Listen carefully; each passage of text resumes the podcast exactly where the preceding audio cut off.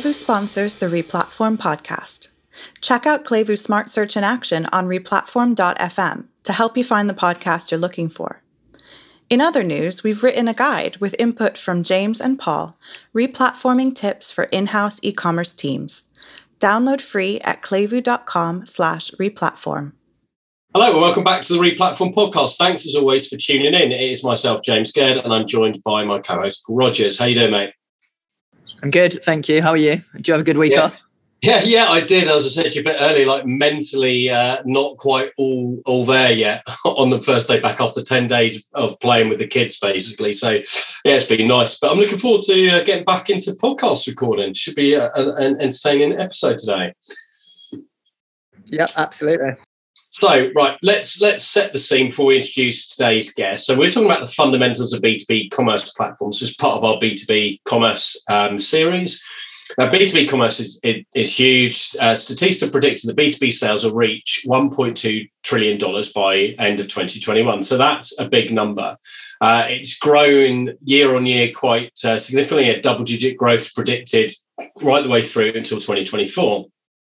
Now, business to business transactions can be as simple as an order for stationery. Having worked with Sage uh, on their B2B site, know that uh, sometimes B2B purchasing is, is you know, pretty much the same process as B2C, but there can be much more complex transactions involving different quotes, multiple um, decision makers, product configuration. You know, for example, in, in manufacturing, uh, things like complex plant machinery, etc.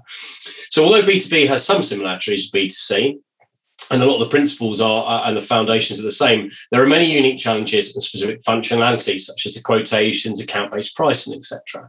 So today we're talking to a leading B2B commerce platform to find out how their technology supports B2B merchants, key features their clients make the most, most use of. Really get some learning from the people who are out there at the cold face delivering projects.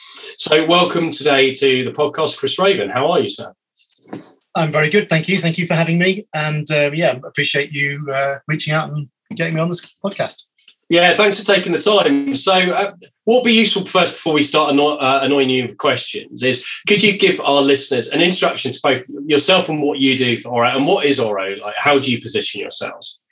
Absolutely. So, um, my name is Chris Raven, and I've, I've uh, for Oro, I work as a, a UK channel manager. So, what that basically means is that I support prospective clients to the platform in getting them uh, scoped and get helping them understand actually what they need from a platform and, and, sometimes beyond that which i'm sure we'll get into.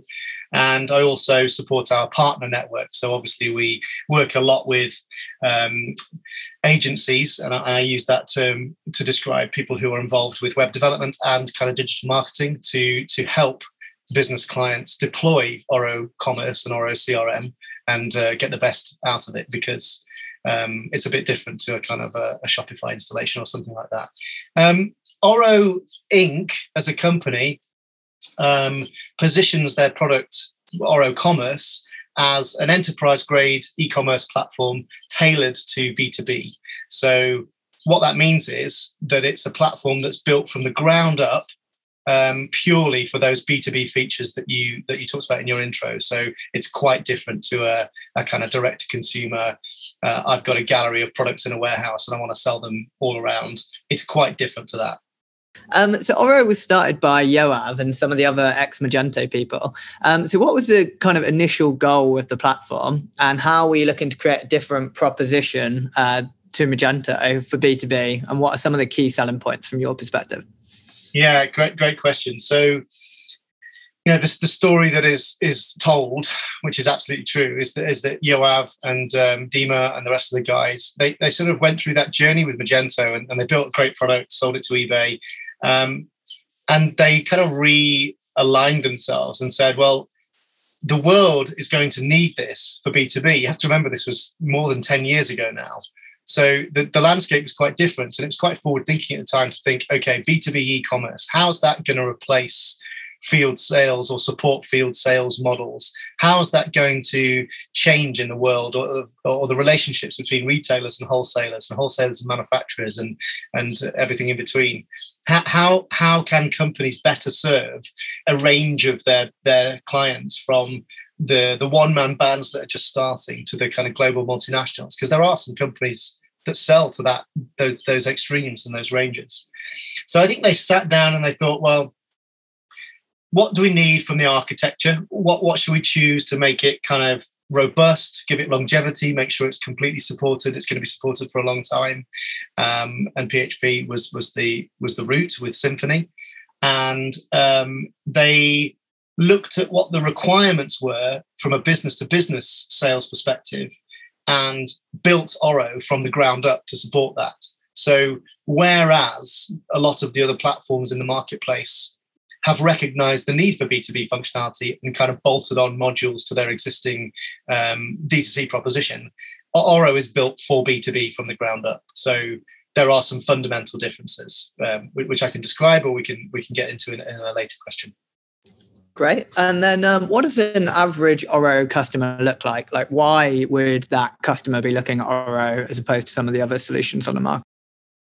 So they're they're generally a manufacturer or a wholesaler. So they're they're either making something that isn't necessarily applicable to sell direct to consumer, or they're making something that they have a network of sales channels for in a, in the kind of physical offline space and they want to translate that to online, or they're already trading online and it's with a legacy platform or something that's blocking them from scaling, either from scaling just in the UK or from, from making it international.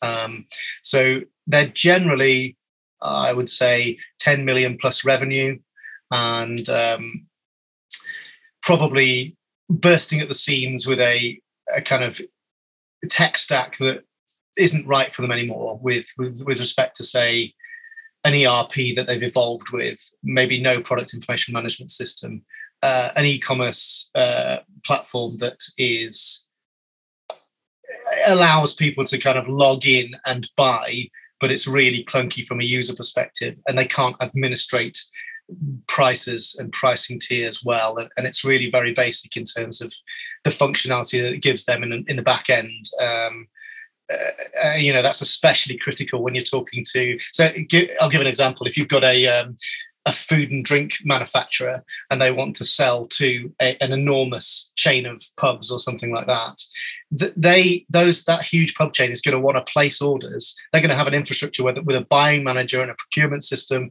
They're going to want to place orders through an integration or they're going to want to place orders at the very least with a bulk a bulk order update or a, or a quick order from last order.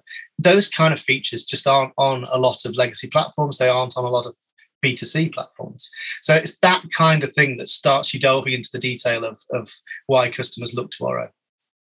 Um, so I was looking through the site. I said before we got on the call that you know I've known of Oro for a while, but I, have never worked with it. So I'm intrigued about how it's kind of set up. And it looks like there's a similar approach for multi-store as Magento, which kind of makes sense given the, the, the background of the founders, etc. Is that a big selling point? Do a lot of customers choose Oro because of the international capabilities? Yeah, absolutely. And, and it goes beyond that as well. So not, not only do we have that kind of multi-store capability um, where you can spin up unlimited uh, you know, whereas Magento is limited, unlimited websites um, front ends to either localize to different regions or, for example, to select one brand from your portfolio and position it in a different way. We, we get quite a few people doing that. So they've, they're, they're a wholesaler or a manufacturer. They, they've got a trade site that's applicable to their 90% of their customers. And then um, they actually want to spin one of those brands off and serve it direct to consumer or serve it directly to a different um, trade demographic. So, so that's definitely a, a feature that people want. Um, and kind of connected to that, we have the ability to obviously manipulate um, currency and tax provision, that kind of thing, but also to um, allow uh, the use of multiple warehouses in different countries, in different regions, in different areas. So connecting multiple warehouse systems to one Oro Commerce backend is a um, it's quite it's quite a specific feature that you don't often see, but that that's something that a lot of our customers uh, do like, especially if they're if they're multi-territory. Yeah, make makes sense. I mean, it's one of the uh, the, the big advantages uh, for companies expanding is having a flexible uh, system. There are other platforms that are very good in other ways, but not so easy to make through international work. Um, and, and how open is the platform? So we talked about the like the, the Magento connections in terms of um, the founding team, but is it an open source solution? Um, is it is it non-open source? Uh, is it cloud native or on-prem or both? So what what are the kind of I guess what are the different options for people using it? Yeah, all of the above. So, so it is it is open source um, uh, with a fully open API, and um, it, you can customize to your heart's content. So you can you can you can make anything of Oro. Um, I don't know if you know, but Oro Inc. actually started off with a business architecture platform, a BAP that they built on top of Symfony. And that business architecture platform uh, provides the fundamental building blocks of code for Oro Commerce and Oro CRM, but it's also fully open to others to use. So um, uh, a company called Akeneo has built a, a PIM off the back of that architecture, and a company called Marello has built loosely an ERP, although it's not really accounting um, it's it's not really an accounting piece of software. It's, it's more of a business operations ERP. Uh, but they've they've taken that Oro kind of building blocks and they've they've built their own completely distinct products off the back of it. So that that's an aside, but um, that just shows how open it is. Oro uh, for both the CRM product as a standalone and the Oro Commerce product, which has uh, Oro CRM uh, natively baked in, both of those are available in a community edition, which has no license fees. And, and for that, you need to have your own developers or you need to use a, an agency to develop and implement it for you and you need to find your own hosting or host it on premise. So you but you know we have nearly a million installs of, of the architecture and, and the community edition across the world. So the, the uptake is pretty good for a company of, of this age. And um, even the enterprise edition so when you when you buy our enterprise edition which has um, cloud hosting provided as part of the license fee uh, although you can install it on prem if you want, um, and multiple other kind of benefits, extra features, extra functionality, um, extra performance boosts as part of the license fee edition. That's still fully open. You can fully customize that if you choose to.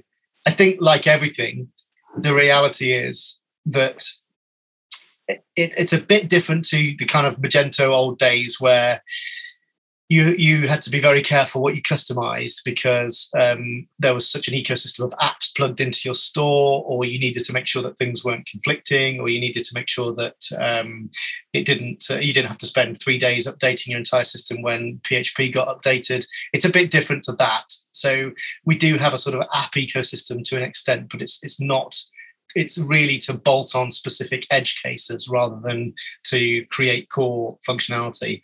Um, and our only caveat with our open architecture is that you you need to be aware of what our long-term releases provide in terms of their updates.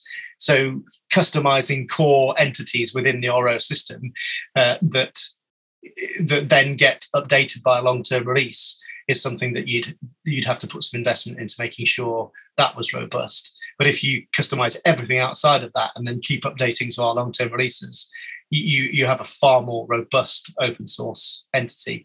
So um, yeah, I hope that answers the question. There's a lot of a lot in that, and you could unpick lots of detail in in those those points. But yeah, that's that's an over the top answer. Yeah, that that all makes sense. I think it's really interesting. You forget how many um, yeah really well known established companies have come out of that kind of initial Magento group, particularly Akeneo there as well. Absolutely. Um, so one of um, my next question so moving on to kind of b2b features. So what are some of the core features that b2b merchants generally look for? Um, and what are some of those um, like which of those features are the ones that tend to be on all of your rfps yeah it, it's it's all wrapped up in the way that uh, the the software looks at how companies and, and users are administrated to some extent. So everything sort of spans off this if you think about how a lot of D2C platforms are administered, they tend to tie a, an individual email address as a primary key. So all of your accounts are based on, they're, they're linked to a single email address. With Oro, that's one of the fundamental differences is that the software considers a company to be the customer. So within that company, you can then administer a, a massive hierarchy of individuals, users, um, different accounts, different contacts, different uh, brands, different vendors. Uh, you know, uh, you could have a head office and and branches. You could have a single entity with multiple customers underneath it. The, the way that you can architect that is fundamentally easier. And by architect, I mean things like uh, permissions. So who's allowed to do what in the system? Can this person order on behalf of this company, or do they need to go through an approval workflow? Um, can these can this store order of their own own regard, or do they have to go through head office? And then link to that pricing. So fundamentally, with B two B clients, there's generally not um, a single price that gets displayed. There is pricing based on bulk ordering. There's pricing based on negotiated discounts. There's one off pricing on individual products based on a, a specific single negotiation for one order. There's pricing based on promotions in the same way that you would have in your in your kind of B2C world. You, you, fundamentally, B2B platforms need to be able to accommodate uh, just a, a, a, radical difference in pricing tiers um, to make sure that you you don't have manual intervention all the time when customers need different pricing based on their their size or their requirements or their status within your company. So pricing is a really big one. Um, I touched on it briefly in talking about kind of approval workflows, but generally in a kind of B2C environment, you have a customer who selects a product online, they click buy and they pay, and the product gets sent to them. And they're in charge of that entire relationship until the product is you know dispatched. In the b2b world there are countless potential additional steps whether that be credit control because the business has run up to the top of its credit limit um, with the with the vendor and they need to be able to negotiate around that or they need to be told that they have to pay some more before they can have their delivery or whether it's like I mentioned before, individuals within that architecture not having the right permissions to order, or for example, being able to make that negotiation of pricing. So, okay, the tiered pricing tells me I can have price of £25.50 each if I buy up to 10, but actually I want to buy a thousand. So Oro gives you the functionality natively to put a, a, kind of RFQ in, a request for quote. So you can go directly on that product as part of your shopping basket and say, I want a thousand of these. I'd like the price to be £22. And if you've set the parameters in the back end to be between, say, 21 and 23 pounds, that can automatically approve it. If it's if it, the parameters are set between 23 and 24 pounds 50 say then it will be flagged to a, a, a kind of internal uh, stakeholder to to review. So the complexity there is just the tip of the iceberg, really. But that that's that's a sort of snapshot of the the pricing element. Um, again, we talked about multiple warehouses. So yes, you could get that in a B2C capacity, but in B2B, if, if people are operating from a single country uh, as a head office, but then they are dispatching goods from many warehouses and they need to be able to uh, display on their site kind of real time inventory and real time shipping um, projections, especially especially in the context of businesses operating in the US. This is critical, uh, and that's something that again is, is sort of native um, within Oro Commerce. Obviously, you need to build in different ERPs, which is integration work rather than uh, anything that would be native. But it, it's that kind of functionality that is discrete. Um, excuse me. Uh, there's far more to it, but I'll pause there and see if you've got any questions that spur off that. Yeah, absolutely. Yeah. So, um, so you've answered my next question around pricing, but I'll let James talk a bit more about catalog and PIM in a second. Um, but one question I had, so you mentioned CPQ there, which is a big area of B2B. Um, typically, would your average client use your built-in functionality, or would they then use a third-party CPQ technology? It, it, really varies. It depends on the business itself. So I think um, yeah, you can't really even generalize. So, so we see a lot of people at the, the kind of lower lower revenue scales because we obviously enterprise grade. So where people could use us when they've got 10 million or so revenue, actually, there's we, we have enormous uh, companies using the product, and their requirements are typically slightly different. So there's no set path, there's no set pattern, no generalization. We have people using both our own internal systems and plugging third parties in. Um, yeah, same same goes for things like EDI. You know, where you sort of have a punch out directly into a, a vendor catalog, and you can directly order through them, and it and it's just boosted straight straight into your e-commerce system without actually going through the front end of the e-commerce system. Uh, that's crops up from time to time, um, and that's sort of wrapped wrapped together into that really. Oh, this is taking me back to my early days uh, in London, where I worked for a uh, procurement company, right at the early stages of e-procurement systems. Um, and and yes, the integration capabilities are slightly easier these days. Yeah, RESTful API. If, if it hasn't got a RESTful API, we don't want to talk about it. To be honest. yeah, I, I, some of the the pre uh, pre solution discovery work in those days was quite painful in terms of file integrations.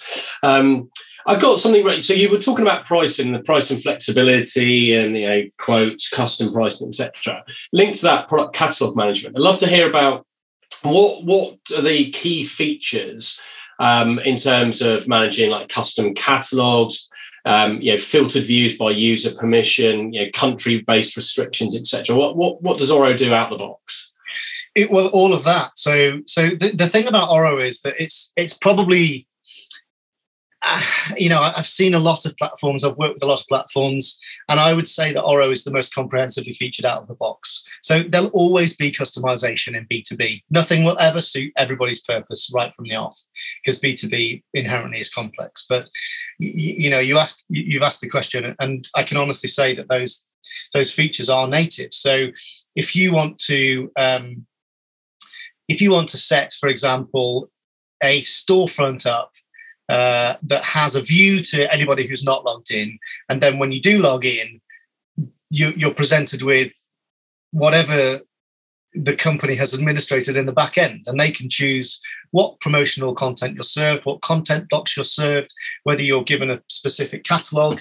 And then if you're a user with different permissions in that company then you can be served specific products from that catalog. Um, it's all linked back to that hierarchy of administration. So the company is the customer administrating different individuals within that company. And yeah, you, you, it's very flexible in terms of how you can display products or promotions or or even specific pages. Um, the limitations aren't so much platform based; it's more about a planning exercise. Who, who do you want to see what?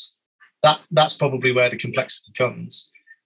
Okay, cool. So, so I guess the key thing is it's it's about businesses needing to be prescriptive about what they want um, and setting the right controls accordingly. Because um, I guess the danger of the flexible platform uh, is knowing how you want to use it. Yeah, absolutely, and and that's where I would say. So there's two there's two components to that. One is yeah, how good is your scope? How good is your brief?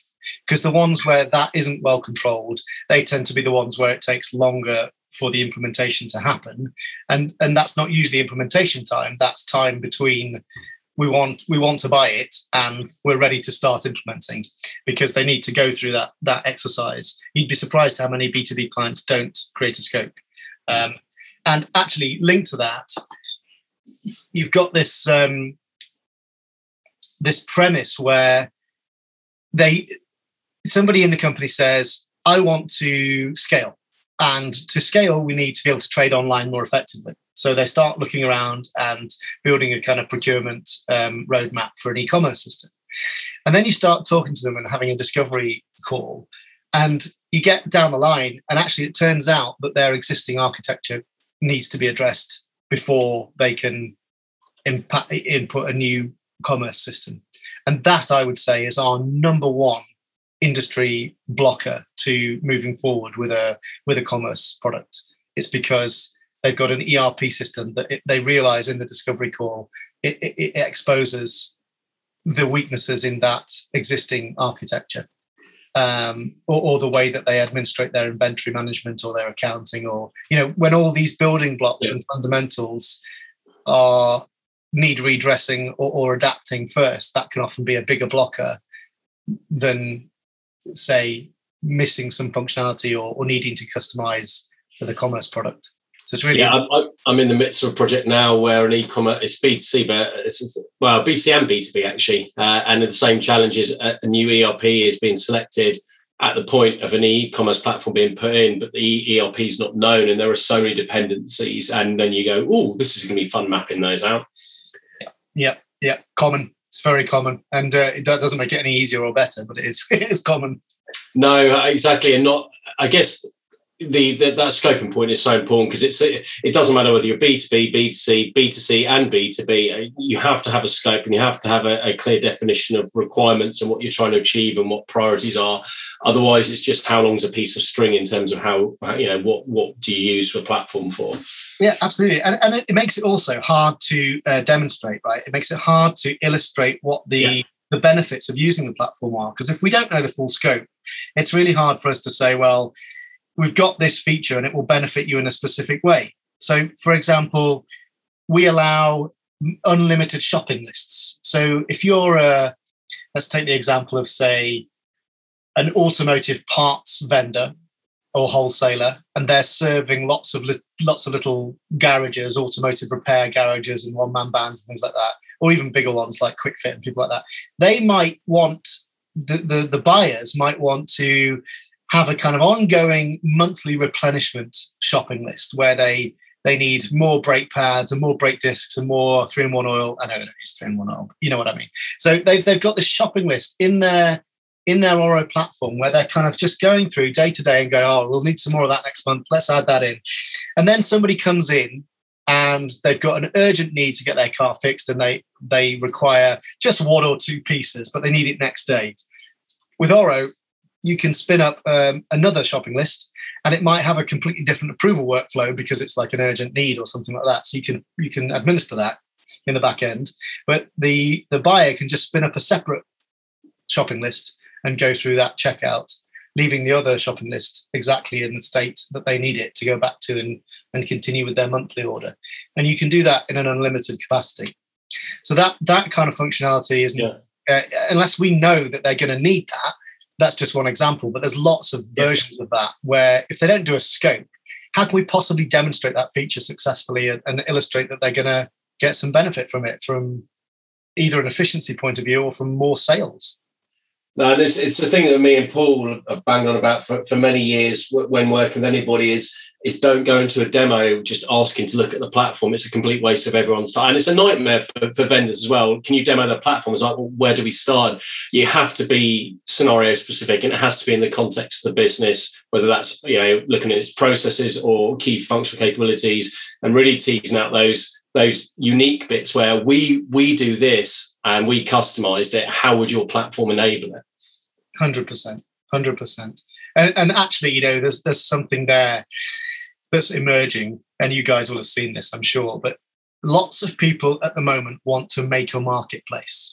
Marketplaces is the zeitgeist. Yeah. and lots of platforms are either you know have provision for marketplaces and Oro is included in that. In fact we're we're, we're releasing a marketplace edition. Um, and th- there are some fundamental differences between how marketplaces are enacted and, and straight up B2B sites are enacted. But they the, the building blocks are already there in Oro. So we have multi-vendor capability, for example, and combine that with multi-warehouse, multi-organization support, multiple pricing, multiple shopping lists, eh, eh, eh, etc., etc. all the other things that we've already talked about.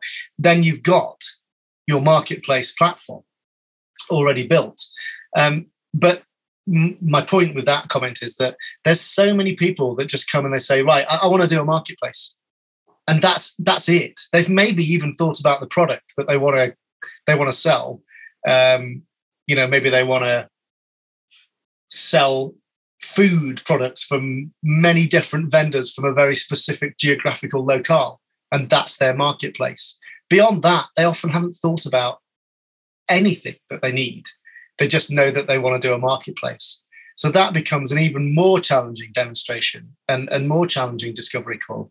But that's the kind of ones we love really, because they're the ones that we, we can really get into it with a prospective client. And um, obviously the danger is that you spend a lot of time going through discovery and then it's not right for them because they haven't got any budget or something like that. But um, you know that's that's kind of the fun bits for me is, is talking to people about what they actually want from the platform. What do they want from their their business as an outcome? And, and how can we how can we provide a product that serves that? Because the platform is the platform the technology is the technology and it is really good. But ultimately i want to talk to people about what their business is trying to do what's it trying to achieve and what are their outcomes. And that sometimes that that leads to different features that they've not even thought about um, which is really interesting for me yeah, that that makes sense, and I think um, yeah, James and I have both seen that uh, increased demand around marketplace recently, and yeah. it feels like that's yeah a particularly big hot topic at the moment.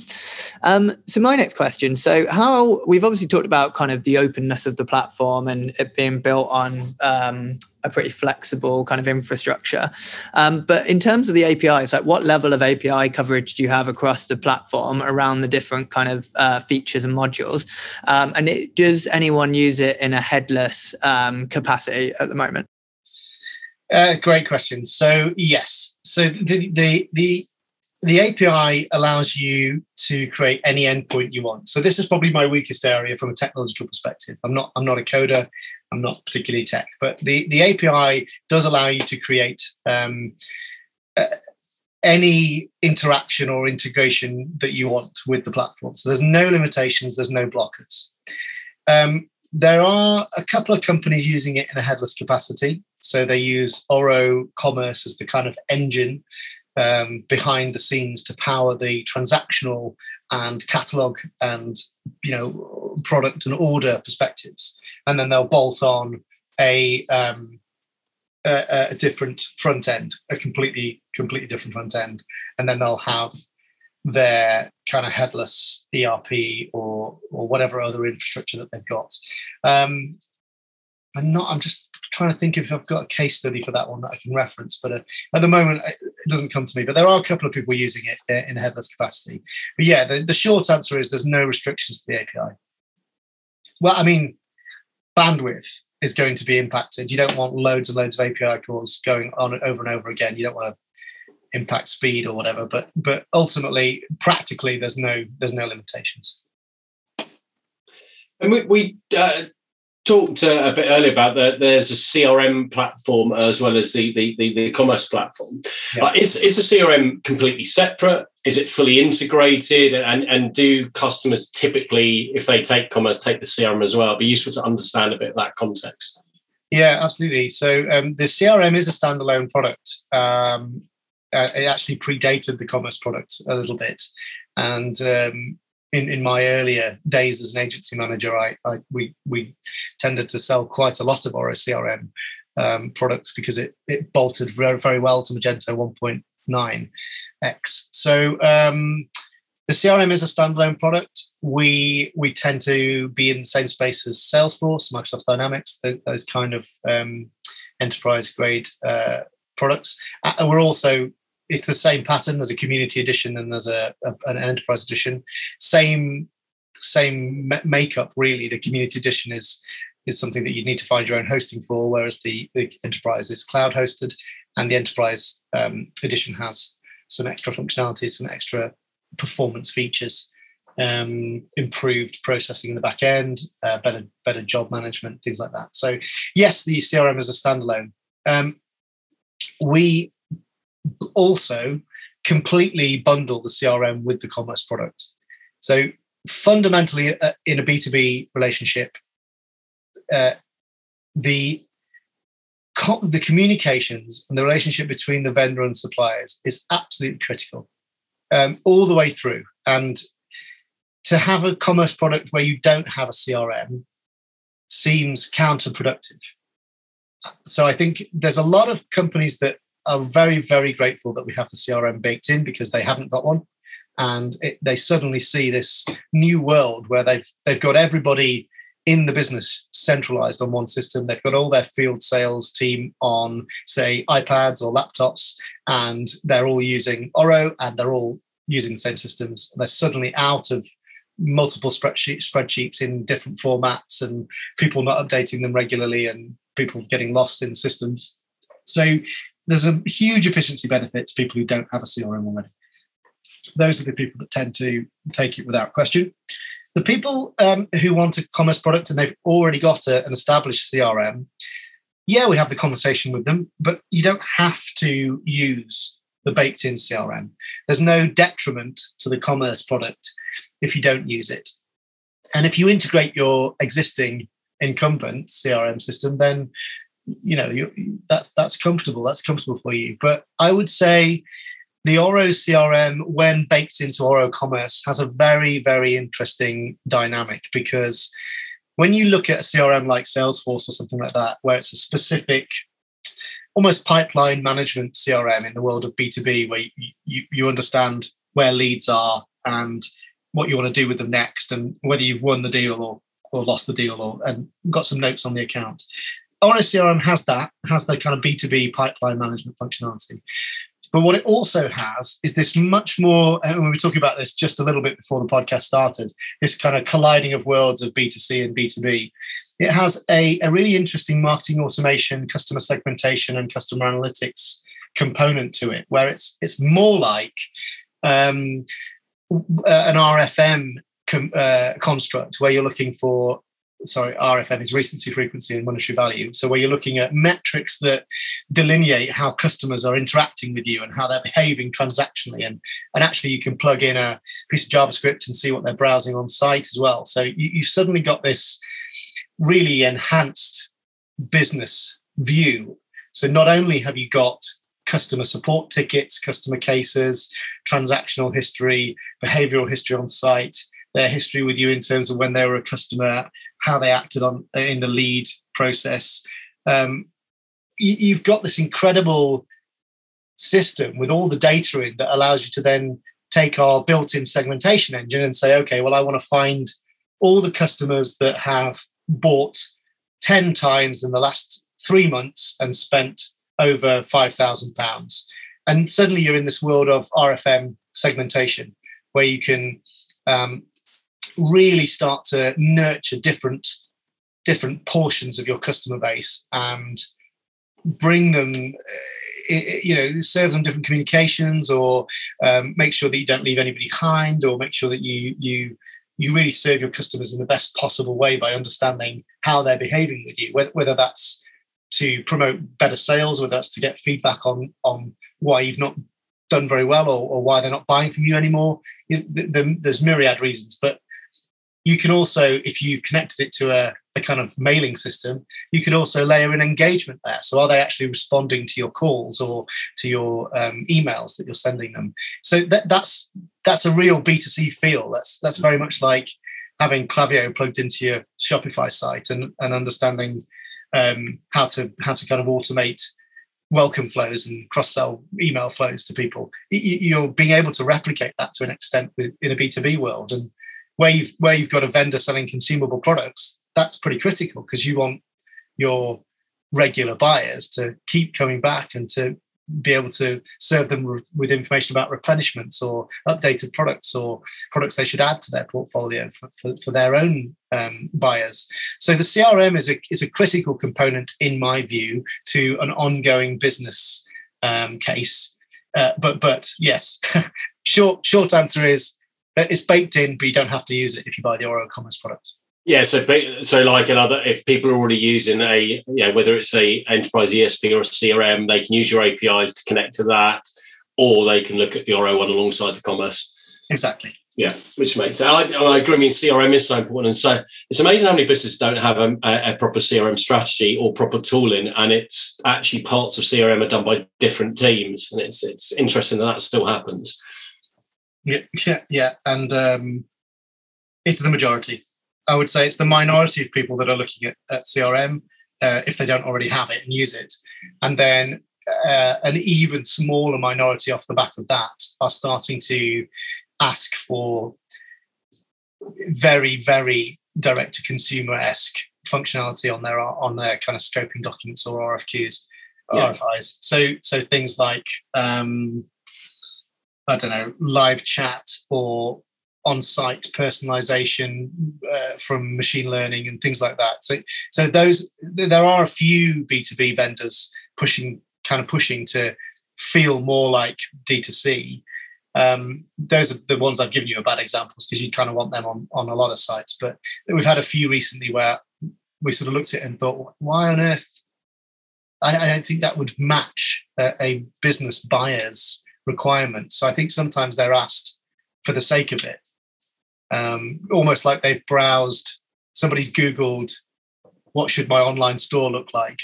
And then put it into an RFI which isn't really the way to construct an RFI, but we sometimes you do see that a little bit. Oh yeah, uh, RFIs, RFPs. That's a whole new episode uh, in discussion.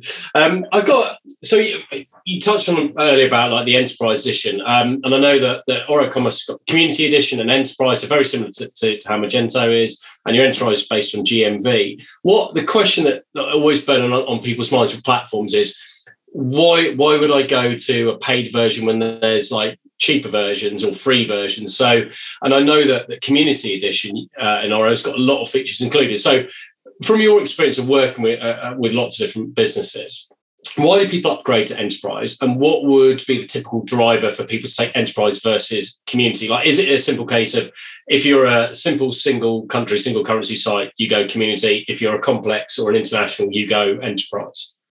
Yeah, it, it, sort of boils down to that, but it, it's not quite as cut and dry. I'd say if you're um, a, single geography and uh, you, you, have a single warehouse and you don't need um, multi-organization support, things like that, then the community edition is worth looking at. There is, I think it depends on your scale as well, though. If, if you're selling a lot of smaller products, then the reality is that you probably need the kind of features that are on enterprise in terms of um, performance technology. So, w- without looking at features at the moment, the enterprise edition supports um, much improved database management, so speed and processing power of the database. Uh, the enterprise edition comes with Elasticsearch built in, um, and it comes with things like LDAP integration, and it comes with just a level of administrative and functional scalability that's that's different. So, for example, it has RabbitMQ to process its message queuing um, for uh, just radically improved responsiveness and performance. So, if you're trading hard, you need you need the site speed benefits. If you're up and if you're just getting up and running, community is is absolutely brilliant because it has so many features that you may never need enterprise. But if if you are if you are a true enterprise business, if you're you know trading at eight to eight million pounds of revenue plus a year, eight to ten million a year upwards, arguably you're going to need the performance benefits. And I think if you're trading at that level, from a from a business growth perspective, you, you are are you looking outside of the UK because if you are, then multiple currencies aren't supported on the, the community edition. And, and yeah, you could build it in, but the cost of building it in is, is probably more than the cost of, build, of buying a license for a year or something like that. So it, it there are some functional considerations. If we look at features on the commerce product in particular, I'm talking about here.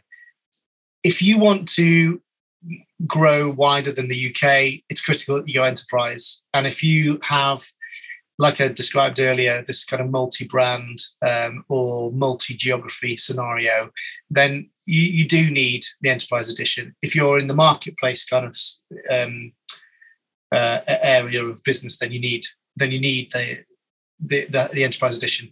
Fundamentally, enterprise is is adding in things like multi-organization support, multiple warehouse management, uh, multi-vendor support, multi-warehouse, uh, sorry, uh, multi-website um, support, and back ordering as well.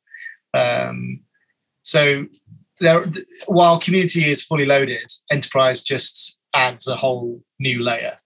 Um, you know, practically as well, enterprise edition allows us to layer on better support.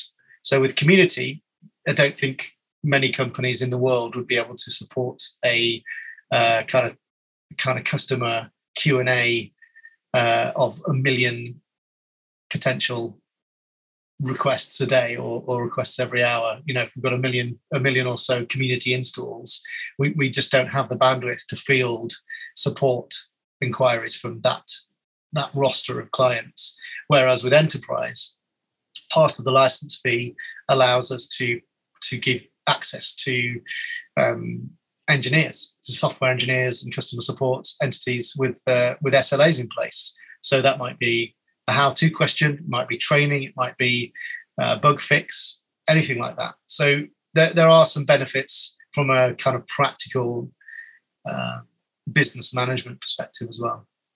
But yeah, that's uh, the, fundamentally it's around multiple currencies, expansion beyond a single warehouse, single uh, single country, single website entity. Yeah, that all uh, makes sense. Um, all sounds very Magento as well, and Akeneo. Um, so, last question from me: um, Do you what do you have on your roadmap for this year? Like, what else is coming up, kind of functionally? So, the, the marketplace um, product is really our our focus. So, enhanced marketplace capabilities is pretty critical um, for the future, and, and alongside that, there are things like how do we give better import export features? How do we improve and optimize performance and UX when working with you know hundreds of line items in RFQs? Um, what can we do out of the box to give people interesting templates or uh, you know difference in brand pages and navigation styles for example how can we improve filter views or granularity of, of filters? Um, can we improve things like product bundling and kits and, and provide content widgets and things like that? So, so it's we're, because we're so fully featured and we don't have a lot of bugs to fix. The roadmap is is is is very much incremental benefit. It's optimization and, and you know there's no revolutionary elements that are needed. It's more about okay, how can we keep making this a lot better? So, so what I've just talked about is sort of in our in our likely to be in our long term release upcoming at the end of the year. Um, longer term, yeah, like can we build in more shipping integrations? Can we build in a sales specific front end? You know, the world the world is is our oyster really. And, and we're we operate fairly typically. So we've got engineers and, and product managers and and the leadership team looking at the wider context of oro and the business landscape and and saying okay what what does the business landscape need from oro now? But then we've also got a customer base requesting features and requesting functionality um, so we can look at that and we can we can embed that into the roadmap as well. If lots of people are requesting the same thing, then clearly there's an emerging need for it. So we can kind of push that up the up the roadmap scale, if you like. Um, beyond that, yeah, reporting, dashboards, general general improvements. There's no, there's no there's no gaps as such that I can that I can think of. Um, it's more about how to make everything better for for users. Uh, the marketplace one is an interesting one. Uh, I'd be keen to see uh, see how that develops when that's uh, announced. So, um, thanks thanks for coming on. We've we've uh, asked all the questions we wanted to ask uh, and and learned a lot of interesting things about um, Oro, commerce, CRM, etc. So, Chris, really appreciate you taking the time to to share your knowledge of the platform with us.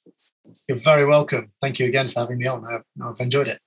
Um, and if anybody wants to deep dive into specific capabilities, features, or use cases, uh, how can they reach out to you? So if they go on to um, uh, let's have a look, oroinc.com slash UK, um, there is a contact us button, and that will get them directly to me, and I can help them in the UK if they're a, if they're a potential um, business customer, if they're a potential partner, yeah, or chris at oroinc.com. Okay, fantastic. Um, and thanks to everyone, as always, for listening. We hope you found that a, a useful and uh, insightful episode on Oro commerce and B2B in general.